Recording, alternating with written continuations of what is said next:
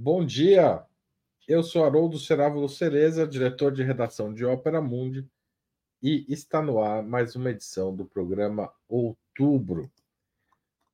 Nós vamos falar hoje sobre um político que mudou a história do Brasil no século XX, uma das figuras mais emblemáticas, o gaúcho Leonel de Moura Brizola.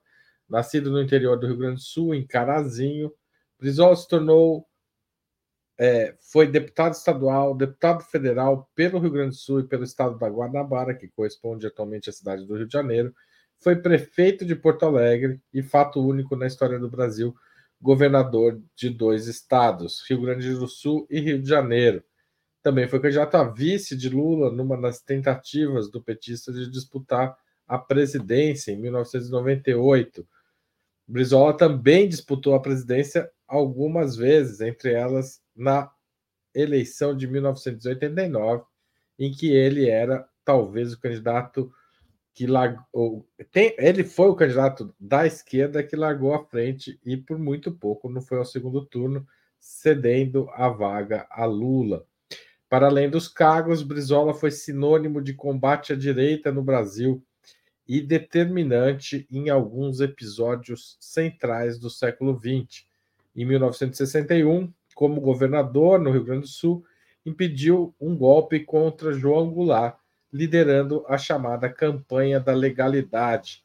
E em 1982, quando o país começava a voltar para a democracia, impediu a manipulação dos resultados eleitorais na disputa pelo governo do Rio de Janeiro, escancarando um esquema de divulgação manipulada da apuração dos votos.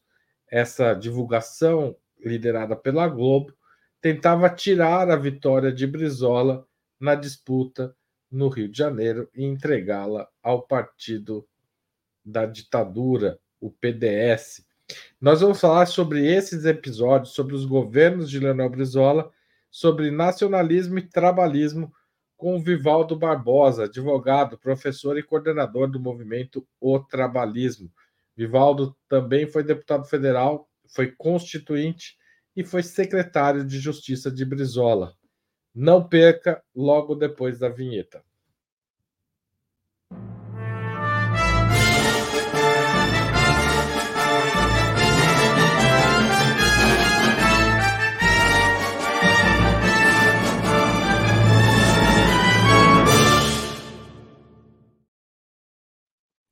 Bom dia, Vivaldo. Obrigado por falar conosco aqui no 20 Minutos. É uma honra recebê-lo e especialmente para falar do Brizola. Bom dia, Haroldo. Bom dia a você, bom dia Aurora, bom dia, Laila, a todos vocês aí. Estou honrado pelo convite, muito contente de poder estar aqui dialogando com vocês. Vocês produzem aí um jornalismo de alta qualidade, de alta envergadura. Vocês não se curvam as orientações básicas aí da mídia nacional e da mídia ocidental. Vocês ficam firmes aí na busca da verdade, da análise correta, né, de maneira que eu estou muito contente de poder dialogar aqui com vocês. Obrigado, Vivaldo. Vivaldo, eu vou começar perguntando sobre sua relação com o Brizola. Quando ela começou e até onde ela foi?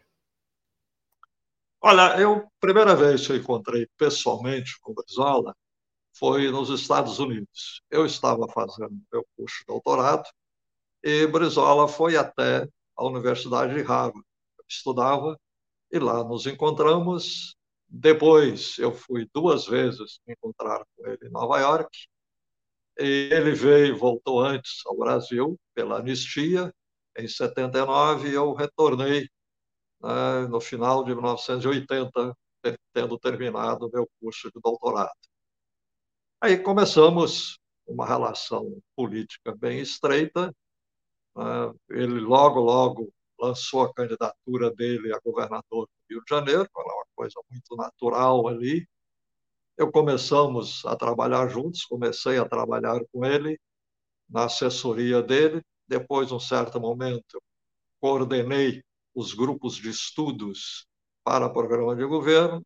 Depois, é, quando as questões ficaram mais críticas na justiça eleitoral, eu também, ele me deslocou também para ajudar lá, comandar lá as defesas e as disputas judiciais no TRE do Rio de Janeiro, era que, nesse período, desenvolvi uma colaboração muito estreita. Ele, em seguida, pede que eu, depois da eleição, pede que eu participe aí da comissão de transição, eu, Sibíris Viana e César Maia, e, em seguida, ele me nomeia secretário de Justiça e coordenador das questões de segurança e justiça no Rio de Janeiro.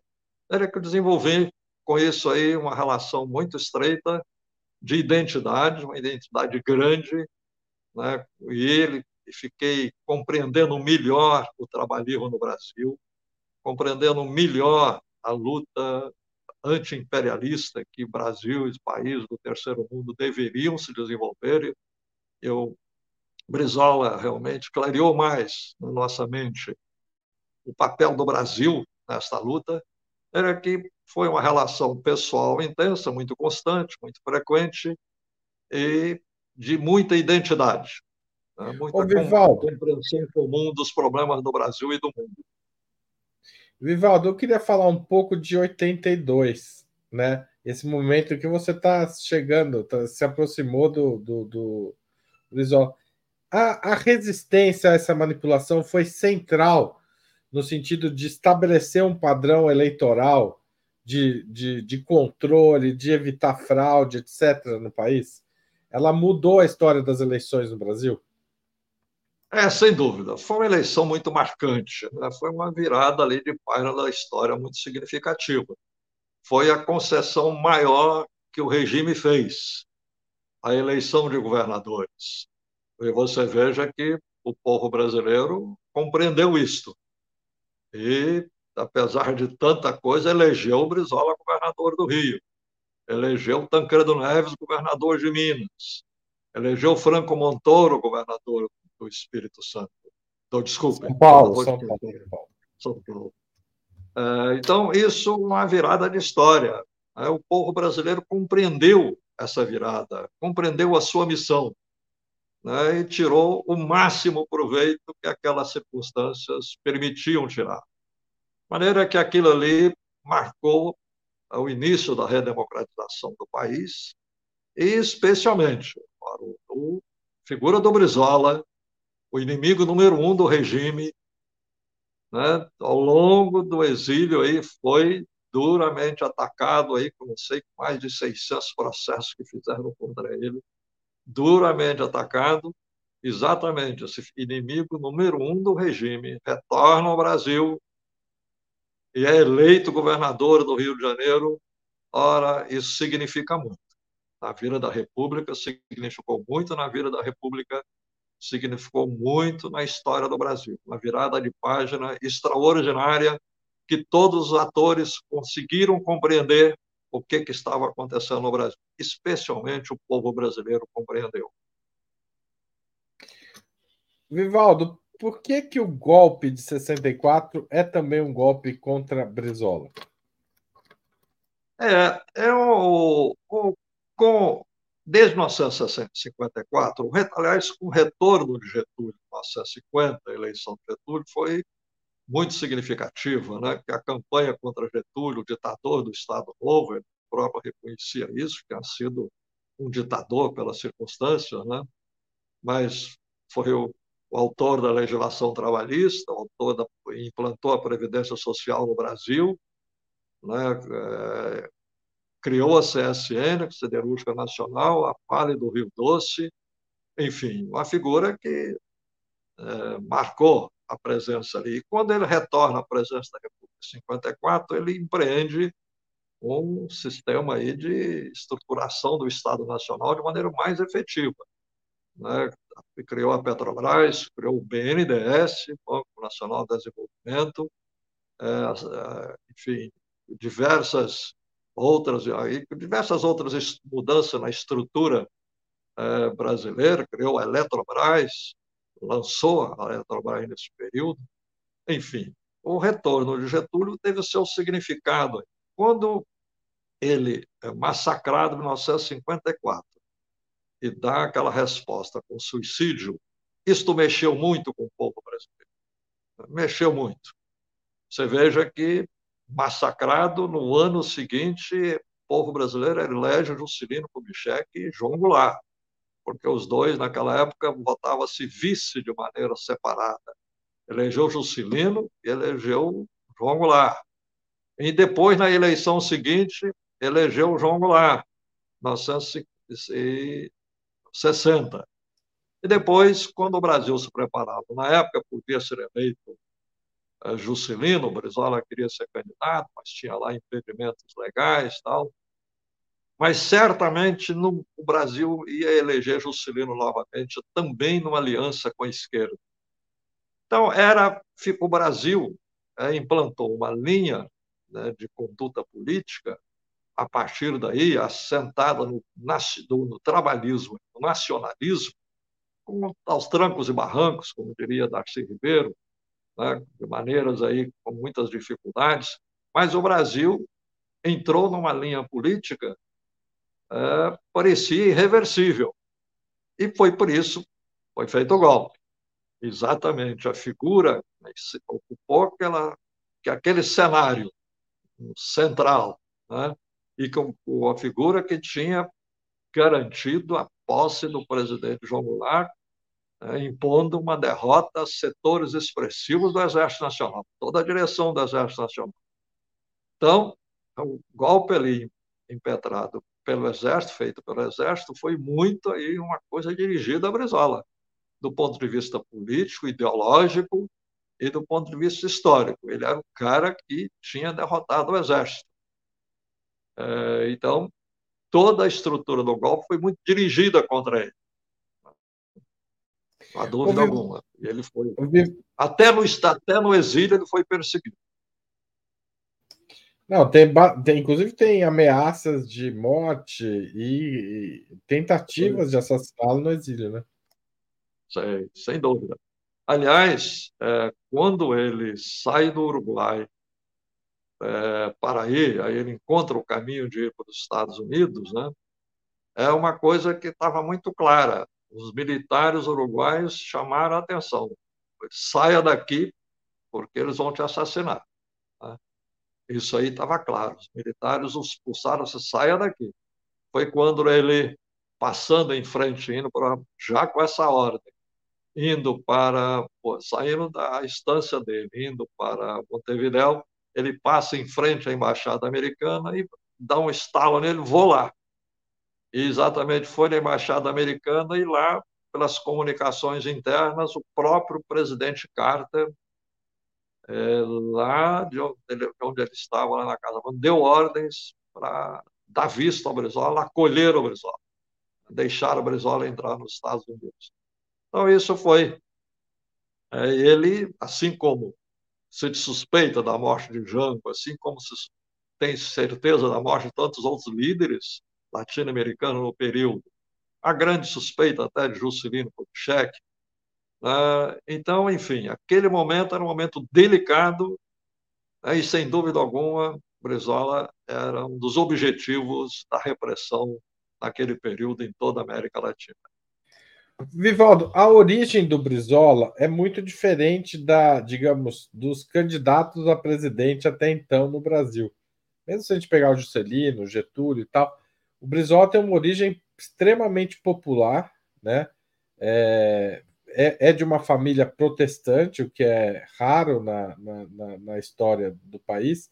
O que, qual, qual que é, o que, que faz o Brizola se tornar essa figura nacional? e romper com esse elitismo que dominava a política brasileira nos anos 50. Foi isso aí, Haroldo. Foi essa vida dele desde a infância, né, semelhante ao sofrimento do povo brasileiro, vivendo as intempéries da vida do povo brasileiro. Não há dúvida que isso ajudou e fez a consciência do jovem, do menino, do jovem e do político posterior fez a consciência de Brizola. Né? Ele, é, por isso mesmo, ele nunca se entendeu bem com as elites políticas brasileiras, isso é notório, nunca se entendeu bem. Ele, ele, era, ele tinha uma mente muito revolucionária, ele queria uma transformação profunda do Brasil. É, às vezes eu costumo dizer, ele tinha aquele sentimento de pele com o povo brasileiro. É, são raros os políticos hoje aí tem um presidente da República com esse sentimento é, de pele com o povo brasileiro. Mas são raros os políticos que têm isso. Eu acho que isso ajudou a formar essa consciência do Brizola e de enfim, da luta dele por justiça, por superar, melhorar as condições de vida do povo brasileiro, fazer uma grande transformação social e também ele vindo lá daquela região gaúcha, né? enfim, não tão distante da fronteira, ele vendo o Brasil de lá, né? ele compreendeu bem as lutas que o Brasil tinha pela frente. Ele compreendeu bem o papel do imperialismo no Brasil, no mundo um imperialismo que já fazia quase 100 anos. Hoje já passa dos 100 anos de existência do Império, do atual do Império. Ele compreendeu isso muito bem e agiu durante a vida política dele com essa compreensão, com um sentimento muito arraigado é, com o povo brasileiro, com a vida e a alma do povo brasileiro e a compreensão do papel do Brasil como nação, como povo, como país diante da situação do mundo de império. Vivaldo, ainda no, no na, nessa primeira fase, é, como você vê a campanha da legalidade? O que, que permite ao, ao Brizola ter essa. É, leva o Brizola a perceber a possibilidade de resistir ao golpe contra o Jango e puxar essa campanha, que foi uma campanha de mídia, né? Porque, enfim, passava horas e horas ali na rádio falando, né? É, mas também foi uma campanha militar, ou seja, ele conseguiu virar o exército, o terceiro exército no, no Rio Grande do Sul e, e, enfrentar as tropas que queriam derrubar o Jango. O que, que deu certo ali e por que que você acha que deu certo? Olha, me parece, né, enfim, por essas duas questões que são requisitos inerentes à política. Primeiro é compreender o momento que estava. Brizola compreendeu o significado daquilo ali. Né? Ele compreendeu que o impedimento da, da posse de João Goulart eh, era uma derrocada para as instituições brasileiras, né, para a nossa democracia, e realmente um domínio no Brasil de forças de direita conservadoras aí submissas ao império. Brizola teve essa compreensão né, do que estava em jogo ali. E a segunda questão é a atitude de coragem, coragem cívica, desafiadora, que deve acompanhar e é inerente à política. Política requer coragem, política requer desafio. Então, eu acho que com esses dois eixos, com essas duas pernas, o Brizola pôde fazer o que fez. Né?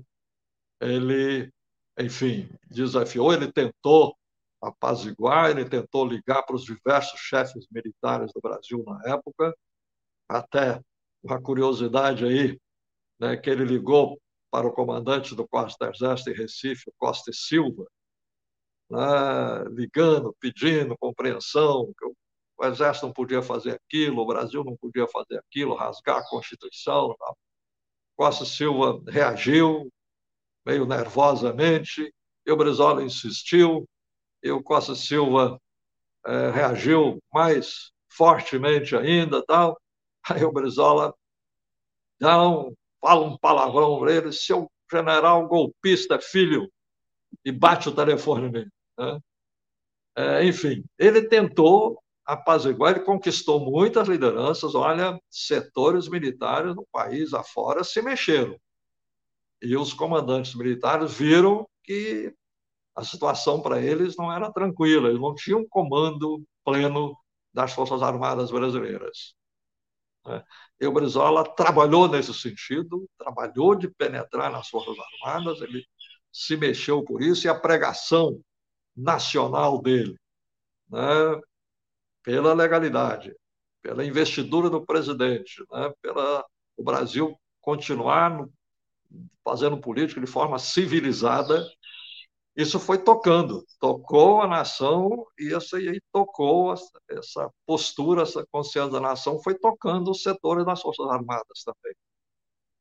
Né? De maneira que, enfim, esse sentido de coragem, de espírito de luta dele, de não se render, esteve presente ali e isso, sem dúvida alguma, foi um fator de vitória, de sucesso. Agora, vou por que em 64 ele não consegue repetir a campanha da legalidade, na sua opinião? É, enfim, o preparo, a renúncia do Jânio Quadros em 61 pegou todos os setores de surpresa, né? Pegou todo mundo de surpresa. Aí os chefes militares tentaram reagir dessa maneira. Não vamos é, permitir a posse de Jango. Se ele estava tá, no exterior, estava na China, se ele retornar ao Brasil, será preso. Tal eles foram pegos de surpresa né? e foram tentando implantar uma coisa que não estavam preparados para isso, não tinham preparo disso. Em 64, houve um grande preparo, né? grande preparo. Aí começou antes, começou né, quando o Brizola é, desapropria Bondenshare, a Companhia de Eletricidade do Rio Grande do Sul, e a ITT, a Companhia de Telefonia, né, isso acendeu muito aí muito o ambiente do Império. Né? Eles sabiam que tinham ali um adversário. Né? E depois, Não há dúvida de que isso está no centro do golpe, né? O centro econômico do golpe passa pelas estatizações no Rio Grande do Sul. Sem dúvida, foi o primeiro gesto ali realmente né, que o Brasil assistiu de maneira tão marcante um governador desafiar dois grupos poderosos internacionais, né, duas potências econômicas internacionais. E depois aquele ambiente que se criou no governo João Goulart, que ele estimulou sobre a reforma de base, é um debate intenso. Você veja que nunca houve antes e nem depois, nem nos tempos atuais recentes, um debate tão profundo da política, da realidade brasileira, como foi aquele debate das reformas de base aquilo mexeu muito. E o conservadorismo olhou aquilo né, com muita desconfiança. Veio a lei limitação da remessa de lucros. Né? É, e a parte, isso aí realmente o Império também não tolerou. Aliás, o Lira, na biografia do Getúlio, ele diz que o Getúlio começou a sofrer ataques quando assinou a limitação da remessa de lucros no ano de 1982, 52, desculpa, 52. Getúlio caiu em 54. Então, é, dá para a gente ver esses paralelos aí. Né? Então, aí realmente foi muito bem preparado. Aquilo ali foi preparado. Estava aí aquele adido militar, estava o embaixador aí dentro, americano dentro do golpe, aquele dia concordam. Estava o adido militar, o Vernon Walters, americano dentro do golpe, ele já tinha sido colega na Segunda Guerra Mundial de Castelo Branco, de outros militares brasileiros. Ele estava dentro do golpe, então foi uma coisa muito preparada. A mídia foi muito preparada. Fizeram aquelas campanhas de rezar o terço em família, né? trouxeram aí um padre americano, depois nunca mais ninguém viu falar, um padre Peyton, é que fez pregação aí, abriram os, a mídia para ele, enfim. Foi um preparo muito grande. Né? E aí, efetivamente, é preciso ver também que as forças de esquerda não se prepararam tanto, foram deixando correr, foram muito confiantes na popularidade, nas ideias populares que eles sustentavam, achavam que isso era suficiente. Né? E aí as coisas aconteceram como aconteceram. Vivaldo, como foi a relação do Brizola com a guerrilha de Caparaó?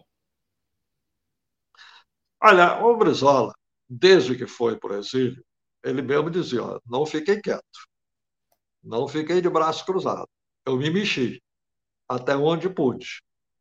Quando surge essa questão da guerrilha de Caparaó, ele é procurado, grupo de pessoas, efetivamente ele deu apoio. Deu apoio como procurou diversas outras possibilidades. Ele mesmo disse: não fiquei de braços cruzados. Diversas outras possibilidades ele procurou. Com relação a Caparaó, efetivamente ele deu apoio. Mas ele não estava, digamos, na liderança dessa, desse movimento. A ideia era apoiar um movimento de resistência armada à ditadura, é isso? Era, era nessa ideia de resistência, né? E aí uma concepção meio dos grupos aí meio poética, tentando repetir o que fizeram em Cuba com Serra Maestra, tentar ser ter um grande foco irradiador no centro do Brasil, aí, Caparaó e tal. É evidente que, nesse desespero, a gente não olha isso com olhares críticos, né? olhar até de compreensão. E que aquele pessoal, inclusive, devotaram a vida deles né, para, enfim, numa compreensão de que era a maneira de salvar a democracia, de voltar ao Brasil os quadros normais. Então, ok, era uma coisa meio sonhadora, mas sem olhar crítico. Não tem nenhum olhar crítico, não tem olhar de compreensão.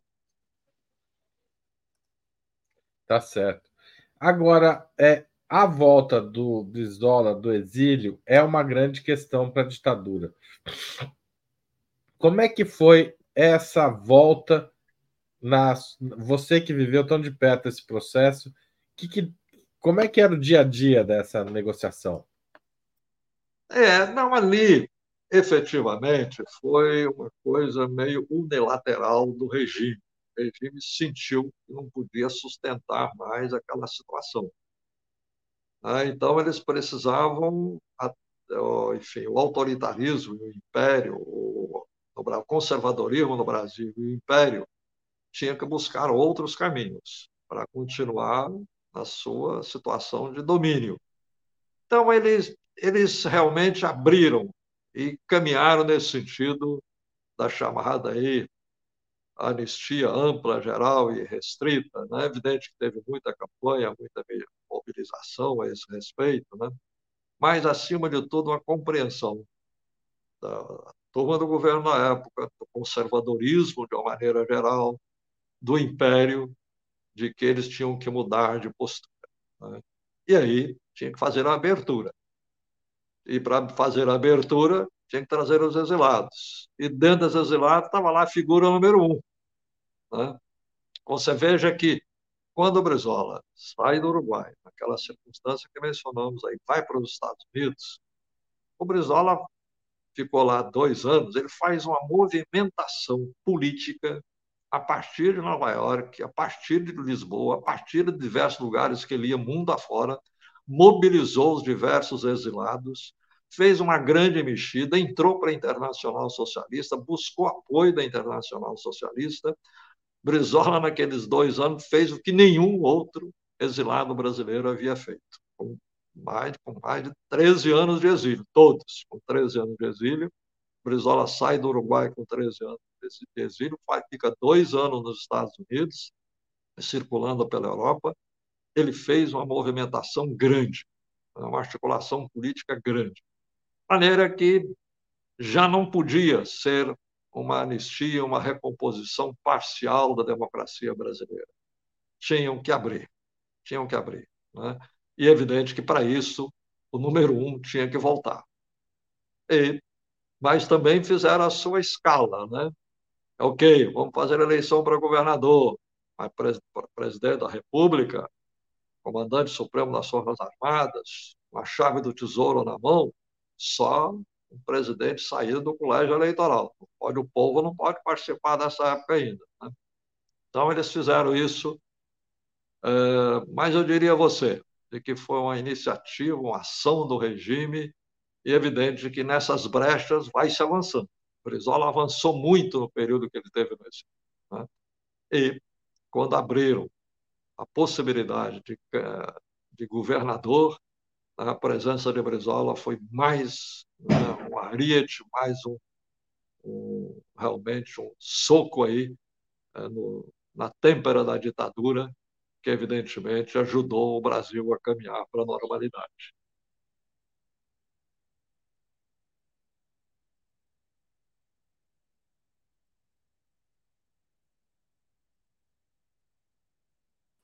Eu agora não estou te ouvindo. Haroldo, você está sem som. Desculpa, foi culpa minha. Obrigado, Aurora. Uh, Vivaldo, é, para além desse, dessa narrativa grande que envolve questões de golpe, resistência militar, etc., o que marca o governo Brizola no Rio Grande do Sul e depois o que marcará o governo Brizola no Rio de Janeiro? Olha, foi uma, uma, no Rio de Janeiro foi uma atualização das coisas do Rio Grande do Sul e trabalhando nas circunstâncias históricas diferentes. Né?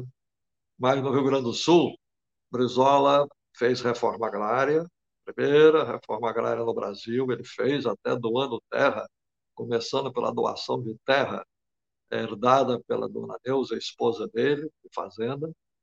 Né? Ele teve uma visão de industrialização do Rio Grande do Sul, para isso rasgou o Estado aí é, com estradas para poder trazer os produtos fabricados é, no Rio Grande do Sul, e especialmente na área da carne, para exportação pelos portos. Ele teve a visão, que já comentamos aí, da eletrificação do Rio Grande do Sul para o seu desenvolvimento, por isso ele desapropriou a empresa de energia elétrica. Ele teve a visão da comunicação, telecomunicação, por isso desapropriou a telefonia, que não atendia às exigências do, de um governo como o Rio Grande do Sul, e a escola. Né? Brizola construiu mais de 6 mil escolas pequenas no Rio Grande do Sul. Você, Haroldo, encontra gente por aí que agradecem na sua infância ter tido a possibilidade, porque as escolas foram espalhadas pelo interior, pelas fazendas pelo todo o interior do Rio Grande do Sul. Mais de 6.600 escolas. Há quanta gente hoje aí que agradece a oportunidade de estar vivendo lá no interior, numa fazenda daquela, uma circunstância daquela, e ter tido a oportunidade da escola. A gente encontra gente. É, o, primeiro, é, é, o, é o primeiro grande movimento de universalização da, do ensino no país, né? Sem dúvida alguma, sem dúvida alguma. E o Brizola, ele tinha isso com ele pela vida dele, pela experiência dele, pela dificuldade que ele teve por estudar e pelo significado que teve para ele em termos pessoais, o que foi ter conseguido estudar no colégio bom, você mencionou aí a questão aí de ligação com protestante, foi com essa família protestante de é, pastores batistas que ele foi viver.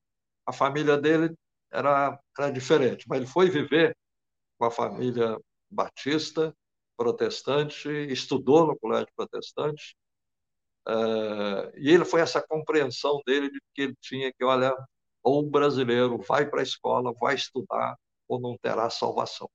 E no Rio de Janeiro, a questão número um dele continuou sendo esta aí, né, de Aí ele construiu um projeto extraordinário, maravilhoso de escola, que é o CIEP, mais de 500 CIEPs aí com mil vagas, mil possibilidades, mil crianças entrar no CIEP, uma escola de tempo integral.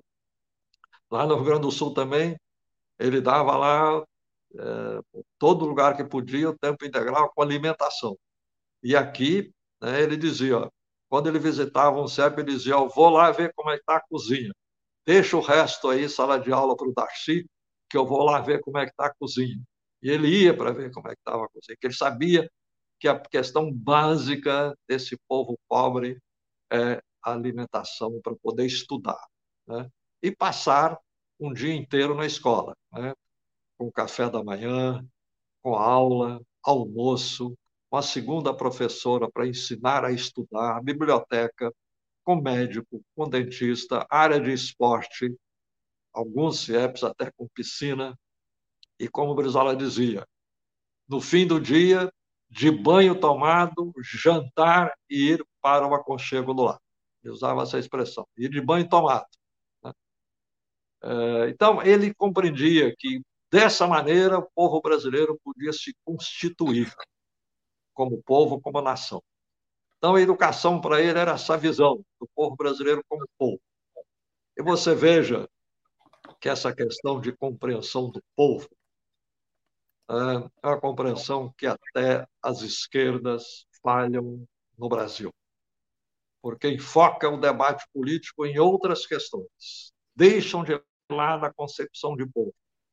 Felizmente, o atual presidente da República tem essa visão, e a concepção de povo no Brasil é a visão dos pobres. O atual presidente também tem essa, essa visão. Mas, se a gente percorrer o que fazem os seus ministros, seus secretários, seus colaboradores, etc., atualmente, essa visão de povo e de pobre é meio deixada de lado. Brizola tinha essa compreensão de povo e de pobre. Então, a preocupação política dele era dirigida nisso aí. É preciso abrir caminho para as crianças pobres, para as famílias pobres, para todos construírem uma nação, construir um país de respeito no mundo. Vivaldo, você sabe que essa coisa da alimentação é muito importante. Eu, eu vivi em São Paulo, eu estudava na escola no interior, né? Escola pública, e o, o, eu vivi o final do governo Maluf na escola. Sim. E a comida que serviam para gente naquele período era de chorar. Né? Era um leite de soja que embolotava, que mesmo fervendo a água ali não ficava boa, e uma sopa de feijão ali que é de doer. Quando entra o governo Montoro, dá uma melhorada radical assim, nesse, nesse setor.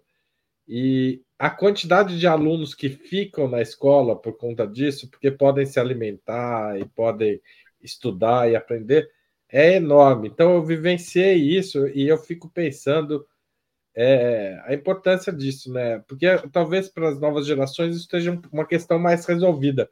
Mas a gente vive, eu vivi isso lá no interior de São Paulo, né? E imagino que as crianças no Rio Grande do Sul viveram isso é, 20 anos antes, né? Um pouco mais do ah, que 20 anos.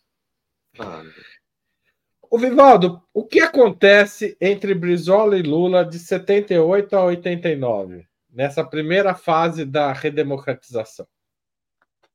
Olha, eram dois líderes populares aí de grande expressão. Né? É evidente que a presença de dois líderes populares de grande expressão sempre traz aí impacto nas relações políticas. Né? O Brizola queria reconstruir o PTB, não conseguiu. Aliás, nós estamos conseguindo agora, nós refundamos o PTB agora. Brizola quis reconstituir o PTB, não conseguiu, por aquelas circunstâncias lá, deram o partido é, para outros, né? É, e é evidente que ele tinha aí a compreensão né, de ele estava preparado para chegar à presidência da República. Eu até muita gente observa isso, ah, isso é ambição pessoal, é isso. Não, há, há pessoas que têm, assumem essa compreensão, essa consciência do seu dever. Veja a figura como Juscelino Kubitschek, que até dizem que no final, quando ele é, das circunstâncias de poder ter sido assassinado, ou acidente ou não, ele estava procurando até dialogar com áreas militares que pudesse aceitá-lo né, para retomar a presidência da República. Não compreendo isso que é uma ambição. Isso é o papel dele, e aquele é o papel que ele podia desempenhar para salvar o Brasil. Então, o Brizola tinha consciência do seu papel. O Lula também tinha consciência do seu papel. Mal comparando, é como o Lula agora nessa volta em 2022, né? Não tinha opção de não ser candidato. Exatamente. Essa consciência, aliás, é, duas coisas aconteceram nesse período, já que você pulou para isso. Primeiro, a recuperação do povo brasileiro. O povo brasileiro se recuperou de tudo, deste massacre que fizeram agora aí da mídia, vestiram a direita de, de, é, de camisa amarela, colocaram na rua, é, fizeram o impeachment da Dilma, prenderam Lula, fizeram esse processo todos contra o Lula, aí, um massacre, e depois desembocou isso tudo aí, o povo ainda com esse torpor todo, elegeu-se o Bolsonaro, mas o povo brasileiro foi capaz de se recuperar. Né? Ele se recuperou. E a outra coisa é isso: é a consciência de uma liderança do seu dever de liderar o país. Isso aí Logo que Lula veio ao Rio de Janeiro, depois ele saiu é, da prisão, dialogando aqui, chamando a atenção, o que agradava no Brasil era a consciência do Lula do seu dever de liderar o Brasil. Esse dever né, esse dever que as, as grandes figuras têm. Né? E agora você veja que até já se comenta da necessidade do Lula ser candidato à reeleição aí, porque nenhum líder surgiu aí com a força né, que ele poderá continuar. Então, o Lula já demonstra também aí, com todas as circunstâncias, o seu dever de continuar aí a sua missão.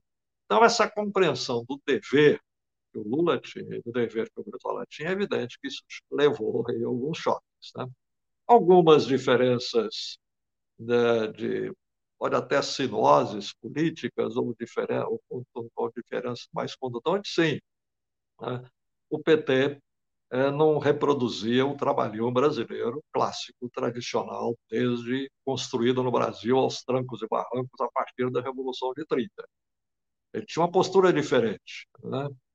é, especialmente o ambiente de São Paulo, era um ambiente diferente. E o Brizola tinha, cultivava essa questão do trabalhismo histórico, tradicional no Brasil. Isso aí sempre foi motivo do, segundo Brizola dizia, de cotoveladas entre ambos. Mas o Brizola sempre advertiu a todos: o Lula é um homem sério, sério e honesto. Ele sempre dizia isso sempre dizia, mesmo nas cotoveladas que ele dizia, ele tinha respeito pela figura do Lula, um homem sério e honesto, homem de bem, homem de bem. Né? E efetivamente o povo brasileiro também readquiriu essa visão e elegeu Lula mais uma vez presidente. Em 89, é, o Brizola era o candidato favorito, mas ele encontrou uma barreira eleitoral formidável no estado de São Paulo. Né? O Brizola, pós, pós anistia, tem muita dificuldade de organizar o seu partido, na época o PDT, né? É, na cidade de São Paulo. E nada dá certo aqui. Por que você acha que nada dá certo no PDT de São Paulo, Vivaldo? Olha, é, essa dificuldade realmente aí veio de longe, né? Mas é preciso reconhecer, por exemplo, no ano de 1945, 46, foi quando 45, 2 de dezembro de 45, quando se dá a eleição no Brasil no final do Estado Novo, na época podia, Getúlio Vargas se candidatou a dois, três estados como senador. Foi eleito em São Paulo como senador. Né? É, o, o João Goulart o João Goulart, como candidato a vice-presidente, ele teve votações expressivas em São Paulo. Mas é evidente que, depois do golpe militar, o ambiente de São Paulo ficou muito contaminado, assim, no sentido de uma visão anti-Brizola muito forte. Ao mesmo tempo em que o PT é, trabalhou a sua estrutura a partir da área sindical aí em São Paulo de uma maneira muito forte. Ainda bem, porque eu sempre digo aí, ainda bem para a política brasileira que o PT tem raiz em São Paulo, para disputar aí a nação. Né? E o PDT realmente não teve capacidade de se organizar. A, gente está com um probleminha de áudio. É, foi em diversos pontos do país, a Bahia, Minas Gerais, aí, Nordeste foi mal. Não foi bem organizado. O que faltou efetivamente na eleição de 89 foi um partido. Você vê que o Brizola, pela sua imagem pessoal no Rio Grande do Sul, fez uma votação extraordinária. Pela sua imagem pessoal no Rio de Janeiro, como ex-governador, também fez uma votação extraordinária é, de, é, 89. Mas no resto do país, não. Porque faltou partido para ele. O PDT não se organizou a contento. O Brizola fez o seu papel. O partido não fez. Agora, a, Desculpa, Vivaldo, estou com um resfriado aqui. Mas é, vamos. No Rio de Janeiro, o Brizola se transforma numa força eleitoral é, determinante por décadas, inclusive depois da morte dele. É, ele consegue eleger o Marcelo Alencar, ele consegue eleger o Saturnino Braga, prefeitos, consegue eleger o Garotinho, governador, mas o grande herdeiro do Brizola, que seria o Darcy Ribeiro, não consegue chegar ao governo. Você acha que isso atrapalhou a história do PDT? É, sem dúvida, né? porque o Darcy Ribeiro ter perdido aquela eleição foi algo chocante, né? pelas circunstâncias políticas do Rio, onde o PDT e o Brizola com muito prestígio, o Darcy com aquela figura genial, extraordinária dele, né? A gente pensar que acabou o povo escolhendo, se é que foi assim, o povo escolhendo Moreira Franco e não elegendo Darcy Ribeiro, é uma coisa né, de chocar a gente compreender como o povo foi, fez isso. Mas também, ali na questão da eleição, na época, foi muito complicado, no sentido ali de muita manipulação, muita manipulação eleitoral, o meio de comunicação, TV Globo em cima. Você veja que Darcy Ribeiro, o último comício dele foi de 700 mil pessoas na Cinelândia. Antes tinha feito comício de 200 mil pessoas em Caxias, antes tinha feito comício de 200 mil pessoas em Bangu, um grande comício em Nova Iguaçu. Enfim, estava todo mundo confiante de que essa era a marcha, marcha natural. Acabou. Muitas coisas aconteceram ali, a questão da eleitoral, da apuração na época, papel da justiça eleitoral ficou tornou tudo muito delicado. Mas é, é foi chocante. E é chocante na nossa história. A gente vê que foi eleito Darcy Monteiro Moreira Franco e não foi eleito Darcy Ribeiro. Isso é chocante. Mas o, o, e por que tantos eleitos pelo Brizola, exceção o Saturnino, mas dos que eu mencionei, abandonam o, o digamos, o legado do Brizola no correr dos anos? O caso do garotinho é o mais radical. Ah, é uma coisa de se admirar, né? Se admirar. Como é que é uma figura popular, um partido bem plantado no Rio, né? figuras importantes do partido abandonam. Né? É, se você vê que esses que abandonaram foram todos para o caminho do conservadorismo, para o caminho da direita. Você veja, César Maia foi ser candidato aí pela, pelo PFL na época, por aí, hoje, pelo, hoje está no DEM, né, mudou, mudou de campo. Marcelo Alencar foi ser candidato. Mudou do vinho para a água, é, foi ser um tucano aí que, de, que tinha feito, implantado o neoliberalismo no Brasil de maneira exacerbada. O garotinho, agora, nessa eleição, foi aí de mexeu-se tanto que acaba anunciando o voto em Bolsonaro na última eleição. Você veja que é, realmente isso, todos estavam no PDT, mas na realidade não eram trabalhistas, não eram brisolistas de verdade, porque o caminho que eles fizeram depois foi para a direita, não foi para uma, exceto Saturnino Braga. Saturnino Braga é diferente, Saturnino Braga é coerente, ele ficou no PSB, ele ficou no PT durante muito tempo. Né? Ele é uma figura diferente. Ele manteve os seus ideais, teve lá uma disputa pessoal com o Brizola, isso sempre acontece nas relações pessoais né, de figuras aí, infelizmente, foi uma grande infelicidade para nós e para a política do Rio de Janeiro ter havido esse desentendimento entre Brizola e Saturnino, mas Saturnino é diferente, uma figura coerente, uma figura decente e que compreende bem realmente a política. Os demais seguiram este caminho aí para a direita, que talvez explique, Maru, né, por que eles abandonaram o Brizola. Mas, uh, Vivaldo, tentando achar um fundo mais, é, digamos, para além das figuras, não é esse abandono das principais figuras não estaria relacionado a uma certa mudança na estrutura social brasileira e, digamos, um afastamento do trabalhismo da classe operária que acabou preferindo o PT como representante das suas posições? Sim, nesta questão aí da preferência do povo brasileiro.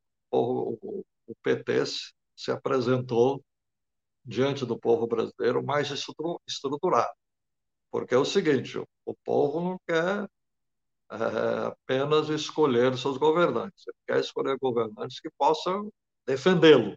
possam enfrentar a parada, que possam ganhar a parada, porque senão o voto do povo brasileiro, a soberania popular fica vazia. Né?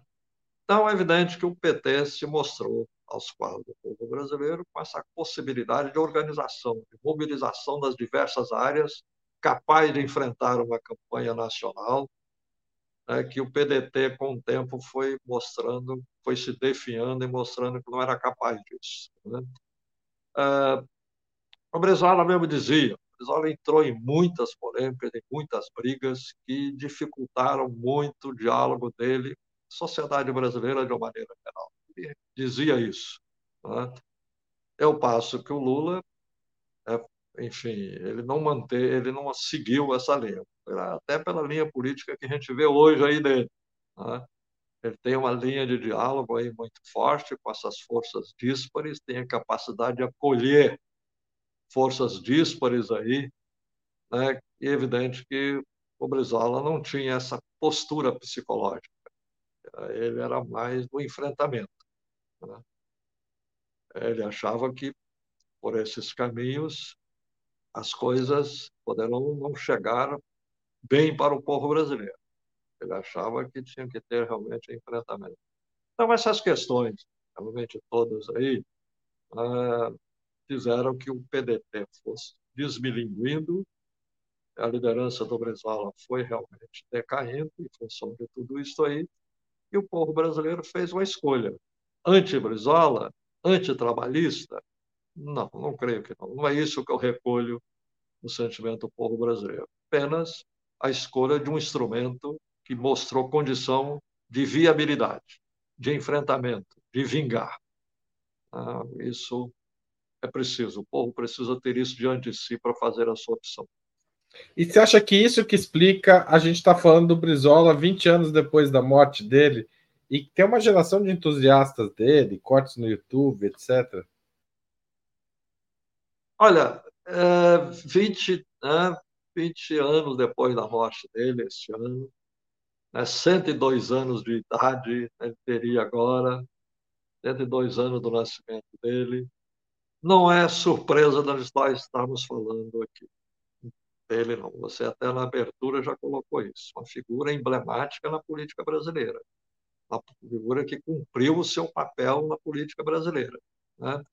Poderia ter sido mais, circunstâncias não permitiram. Né? É, mas Brizola é uma figura realmente que marcou a política brasileira, merece ser relembrado, merece ser estudado, as suas posturas, as suas posições, a sua visão, a sua disposição de luta, é uma coisa que tem que ser estudada tem que ser assimilada em muitos aspectos, mesmo no Brasil de hoje, ou especialmente no Brasil de hoje, as posturas, o espírito de luta de Brizola, o espírito de enfrentamento de Brizola, devem ser melhor assimilados. Né? E por isso que vale a pena a gente falar sobre ele, para que as pessoas compreendam, pessoas se inspirem, pessoas analisem quem foi, os exemplos, né? E que sirva realmente de inspiração para nossas lutas políticas atuais. Ele merece isso, fez por isso, e nós merecemos tê-lo como referência e como inspiração. Vivaldo, que campanha é essa para refundar o PTB? A sigla está liberada agora?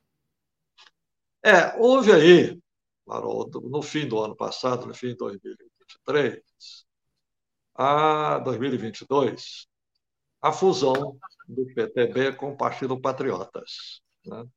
Eles se fundaram, criaram uma nova sigla. É, esta sigla, enfim, adquiriu outro nome, parece que PRD, e ficou liberada. Quando nós percebemos isso, exatamente grupos de trabalhistas, de brisolistas, de verdade, né, nós procuramos é, organizar, cumprir a legislação e cumprir o roteiro próprio para isso aí. O TSE demorou muito, porque tem que homologar a fusão para ela terminar o seu ciclo, se consolidar, e aí a sigla declarar, ser declarada aberta e o PTB ser declarado extinto. Isso só veio acontecer em 9 de novembro do ano passado. no dia 10 de dezembro, nós estávamos todos preparados, a 10 de dezembro, refundamos o, PTB. É, mandamos para o Diário Oficial, fomos registrar, registramos no cartório, fomos para o TSE, que nos homologou é, no dia 1 de dezembro. Então, nós realmente procuramos refundar o PTB. Né? Agora, até para uma notícia, mas é, você é jornalista que merece aí é, conhecer da notícia de maneira mais completa, né? o grupo remanescente lá do PTB, é, que ficou, o restou do PTB, participou lá da campanha é, do, pelo Padre Kelmo ou do Bolsonaro, aí, era a mesma coisa, é, muito ligado ao Roberto Jefferson, esse grupo é, procurou até tentar impedir a fusão, mas não tiveram sucesso na justiça, eles fundaram um partido chamado União Trabalhista Brasileira, com, dizendo que iriam depois se transformar na UTB. Quando nós fundamos, como foi noticiado no mês de dezembro, a nossa refundação do PTB, eles entraram com medida no, no TSE. Né? É, e aí, o ministro Alexandre de Moraes mandou sustar porque havia uma disputa de legenda, como ele estava em período de recesso, ele decidiu, em plantão, mandou sustar, havia uma, haver uma disputa de legenda e aguardar o TSE decidir em termos finais. Nós pedimos reconsideração, pode ser que haja decisão essa semana ou a próxima, ou se não, depois, a partir de 1 de fevereiro, depois do recesso. Né? Mas nós estamos organizados aí em todos os estados do país, foi um acolhimento muito grande, especialmente depois nas notícias que surgiram, pipocaram adesões a todo momento, agora, agora, a todo momento surge aí o desejo do povo brasileiro é retomar linhas do que ouviram, do que estudaram, do que foi o PTB. É, enfim, um partido nacionalista, há muito, o povo brasileiro, setores precisam, querem um partido de conteúdo nacionalista, como sempre foi o PTB, e estamos realmente aí preparados é, para retomar o trabalho no Brasil de verdade. Né? É, estamos preparados para fazer, enfim, vamos vingar Brizola. Brizola teve a sigla tirada, o PTB tirado das mãos dele, uma das maiores coisas mais incríveis da nossa história, uma das decisões mais absurdas, mas, acima de tudo, né, uma ruptura com a natureza da política, que naquele momento indicava que o retorno de Brizola, dos trabalhistas do exílio e de, a redemocratização do país indicavam que o caminho para ele, para aquela corrente política, era o PTB. Mas, na época, dizem que o Golbery manipulou, o TSE tomou essa decisão, nós agora estamos vingando isso. Nós estamos é. retornando o PTB para os trabalhistas de verdade. Ou seja, a ideia é refundar o trabalhismo. O, o, o, eu queria mencionar aqui, tem um, uma, uma espectadora nossa, Maria Marta Antunes, pergunta se o próximo sábado terá o Sub-40. Ainda não, Maria. A gente está preparando a volta do Sub-40, mas mais devagar esse ano, tá certo?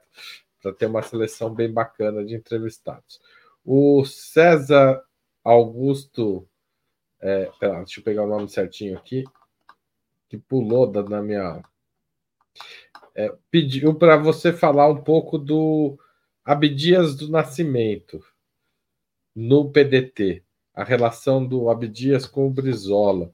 E eu acrescento que é, o movimento negro teve encontrou no PDT por um bom tempo durante o período brizolista um espaço de manifestação, inclusive insatisfação com o governo é, com, com o PT, né? Inclusive Lélia Gonzalez também foi uma figura emblemática do movimento negro que optou pelo PDT. Como que era a relação do PDT, do Darcy, do Brizola com essas figuras emblemáticas do movimento negro? E só queria registrar, até para você talvez tocar nessa questão, conversando uma vez com a Benedita da Silva, ela falou muito muito, falava muito da relação dela do Brizola e de como o Brizola tentou muitas vezes atraí-la para o PDT e ela não topou. Ela balançou, mas acabou ficando no PT. Queria que você falasse um pouco dessas três figuras, é, tanto quanto for possível, aí. Olha, essa relação se deu, né? Você veja que não tiveram atritos, né? Porque ela se deu sob a égide da liderança do Brizola. O Darcy reconhecia isso, compreendia isso, esse era o papel da história. Darcy, que era figura maravilhosa, de inteligência, né, de estudo, de esforço para defender o Brasil e o povo brasileiro. Né, figura realmente inigualável. E o Abdias, também uma figura realmente muito importante naquele período. Agora, quando nós celebramos, no dia 22, dia do aniversário de Brizola, na última segunda-feira, o nosso palestrante foi o professor Francisco Teixeira, né, com diversos debatedores, mas ele fez a exposição central. Ele disse que uma das coisas mais importantes na política daquele momento foi o encontro do Brizola com Abdias do Nascimento, porque também estavam no exílio nos Estados Unidos. Brizola nos Estados Unidos, Abdias era até professor na Universidade de Nova York, na cidade de Buffalo, nos Estados Unidos. O encontro dos dois selou realmente uma coisa importante na vida brasileira, que é o reconhecimento da política para os nossos irmãos negros. A política ser incorporada né, pelos nossos irmãos negros, física, intelectualmente, politicamente, e nós assimilarmos a cultura política e a, e a vida e as tradições do nosso irmão negro. Isso aí foi até o Francisco Teixeira tem muita uh, muita razão nisso. Aí. Esse foi um acontecimento político importante na vida brasileira, esse encontro do Brizola com o Abdias, que não é apenas um encontro de pessoas. Você veja que nós mencionamos há pouco, Brizola teve encontro com pessoas que depois mudaram de lado, foram para outros caminhos opostos. Né? Com Abdias, não. Com Darcy Ribeiro, não. O encontro entre eles foi realmente um encontro de projeto, de ideias, né, de concepção de Brasil e de luta pelo Brasil. De maneira que essa relação entre eles aí, eu não vi, eu não assisti nenhum problema, não percebi nenhum problema, porque eles também tinham consciência do seu papel. A Pidias tinha consciência do seu papel e sabia que era importante atuar sob a liderança pessoal. O Darcy Ribeiro é uma coisa, ele sabia do seu papel, ele sabia o que, que ele tinha que fazer no Brasil, o seu papel no Brasil, mas sabia que o seu papel no Brasil era mais frutífero, mais importante sob a liderança de Brizola. O Darcy dizia aí uma frase de que ele trabalhou com dois políticos que tinham noção de prioridade. Um foi Juscelino Kubitschek, e Darcy trabalhou com ele também. Outro foi Brizola. A noção da prioridade na educação e o Juscelino, tanto na construção de Brasília quanto na ideia do desenvolvimento do Brasil. Né? Ele tinha essa, essa visão prioritária. Então, entre eles aí, realmente as figuras pilares, eu poderia dizer as mais importantes do PDT na época, mais, as figuras mais importantes que o Brizola pôde ter com ele, foi realmente a figura de Darcy Ribeiro e de Abdias Nascimento. Por ter um grande encontro de projeto de concepção de Brasil, de do qual era a natureza do dever deles com o Brasil, realmente confesso a você que nunca presenciei, nunca soube de nenhum problema. Vivaldo, a conversa está ótima, até esqueci de pedir para as pessoas contribuírem com o jornalismo de Ópera Mundi a gente se sustenta e se mantém essencialmente com a contribuição dos espectadores e dos leitores, e isso, inclusive, é importante para a nossa independência política que o Rivaldo destacou no início. Então, se você quiser apoiar o nosso jornalismo, quiser que ele cresça, que a gente produza mais e melhor, vai lá, anota aí, operamundi.com.br barra apoio. Isso é para fazer assinatura mensal ou anual do nosso site. Segunda opção, se tornar seja membro aqui no canal no YouTube. Você também pode contribuir mensalmente a diversas faixas, assim como na assinatura solidária. Terceira opção, super chat ou super sticker. Não tivemos hoje, mas você pode mandar agora ainda, ou se estiver assistindo o programa gravado, mandar um valeu demais. Quinta opção, apoie.operamundi.com.br. Essa é a nossa chave Pix. Muita gente contribui para a gente pela via chave Pix. Guarda a chave no, no aplicativo bancário. Sobrou um trocadinho, manda lá para a gente, que a gente vai fazer bom uso.